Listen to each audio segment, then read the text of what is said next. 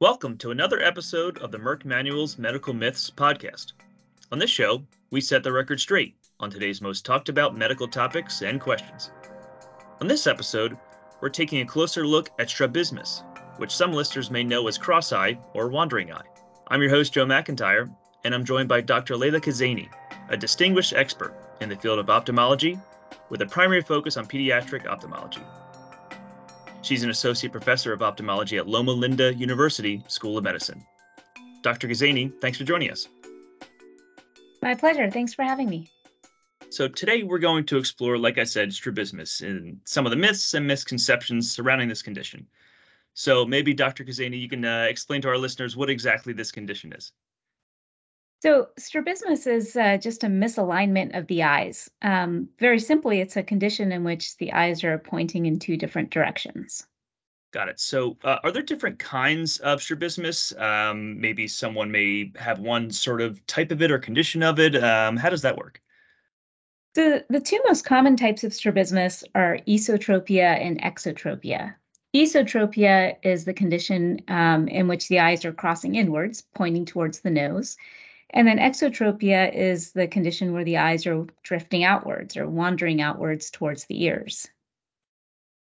Now, I think a lot of people may be familiar with the condition, you know, referred to as lazy eye. Is that the same thing as this? Is that different? How does that work?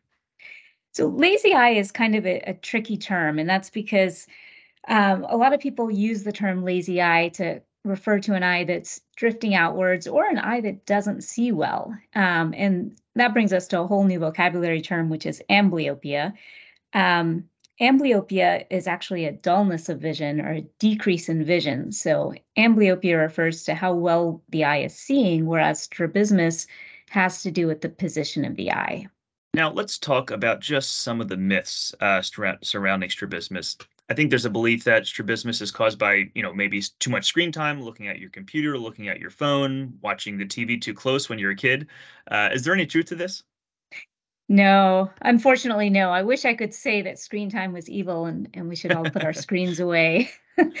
but we don't have any data to show that um, screen time or um, or any of those things kind of affect um, the development of strabismus. That being said, the American Academy of Pediatrics has some guidelines about screen time use in children, especially young children.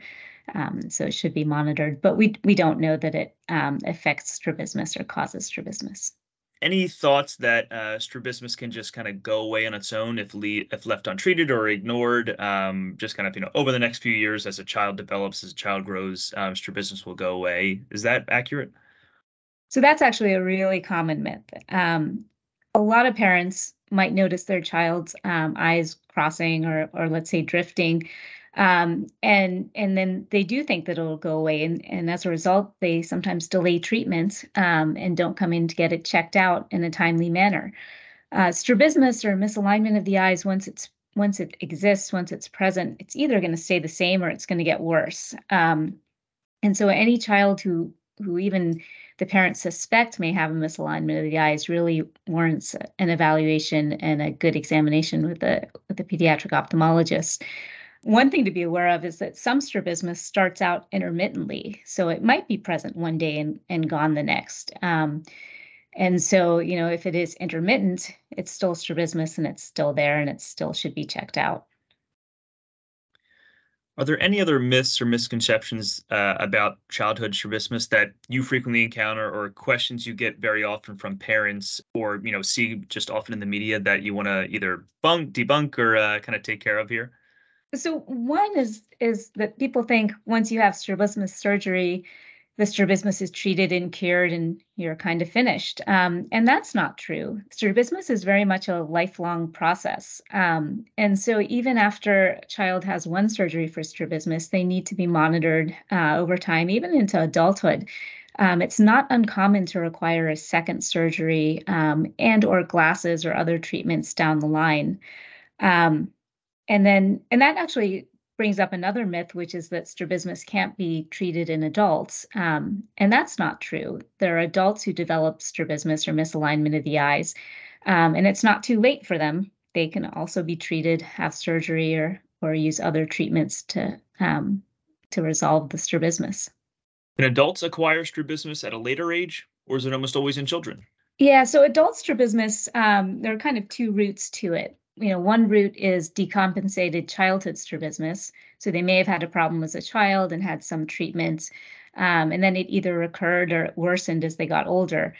Um, the other category is strabismus that actually started in adulthood, and that actually happens quite frequently, either from trauma, from injuries, cranial nerve palsies. Some other really common causes are thyroid eye disease, um, and things like myasthenia gravis can cause uh, strabismus, um, and even just the process of aging um, can lead to strabismus. Let's switch gears a little bit and get into some diagnosis and treatment. Um, how is strabismus, I guess, typically diagnosed? Um, so strabismus is diagnosed during an ophthalmology exam using techniques such as the, the gold standard is the alternate cover test. Um, one, one thing to keep in mind, um, this probably is another myth, um, strabismus cannot be diagnosed from a photograph. Um, mm. You hmm. actually have to have an examination um, with some specialized techniques to uncover whether the eyes are truly misaligned. Are there any, um, I guess, new technologies to to uh, diagnose it, or has the the process essentially been unchanged for quite a while now? The process is, has been pretty much unchanged for a long, a long time. What has changed actually is the screening process, though. Um, children uh, undergo vision screening at their pediatrician offices, um, starting as early as, really as early as infancy. Um, but once they're around the age of um, two, three, and four years old, they can undergo photo screening. And that uses a device that looks kind of like an old fashioned Polaroid camera that's held two or three feet away from the child. Um, and it uses some infrared beams to measure whether strabismus is present, whether there's a refractive error, they might need glasses. Um, doesn't take the place of a, a formal eye exam, but it, it, can tell pediatricians who might be at risk for developing strabismus and amblyopia. Um, so that's that's really helped in terms of getting kids into pediatric ophthalmologists at an earlier point to get treatment early is there anything parents should do to prepare their child for an eye screening or anything they should expect uh, during an eye screening um, to you know make the experience better for themselves or their child?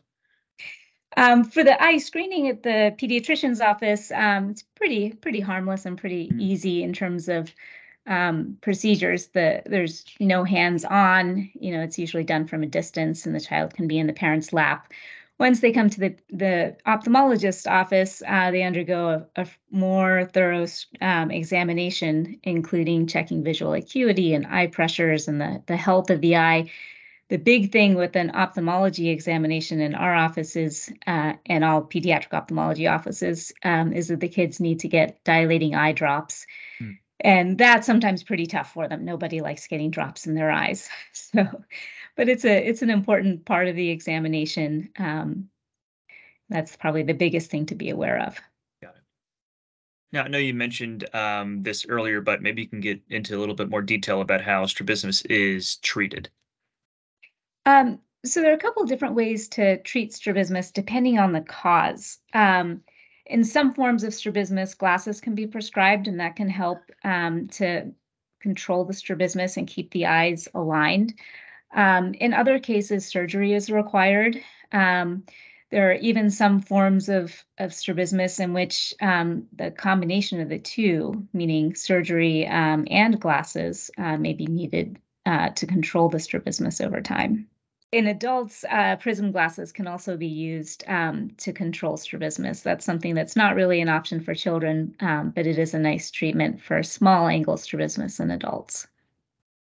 What does that surgery look like, uh, especially in in children? Um, I'm sure a lot of parents it can be scary, you know, getting a surgery for your child's eyes. Uh, so, what does that surgery typically entail? So, it's an outpatient surgery. Um, it is usually under general anesthesia, um, but it's about an hour and a half of surgery. Um, the children and the parents come to the preoperative area about an hour or two before the surgery, and they're in recovery for an hour later. Um, so it's a four or five hour um, kind of half day. Um, after the surgery, we usually don't put patches or bandages on the eyes, and the, all the surgery is done on the white part of the eye. There's really nothing on the skin, and all the sutures are absorbable, but it is real surgery. A lot of people ask if it's laser surgery, and it's not. Um, it's actual real surgery, and we move the muscles, um, and the results are usually quite good.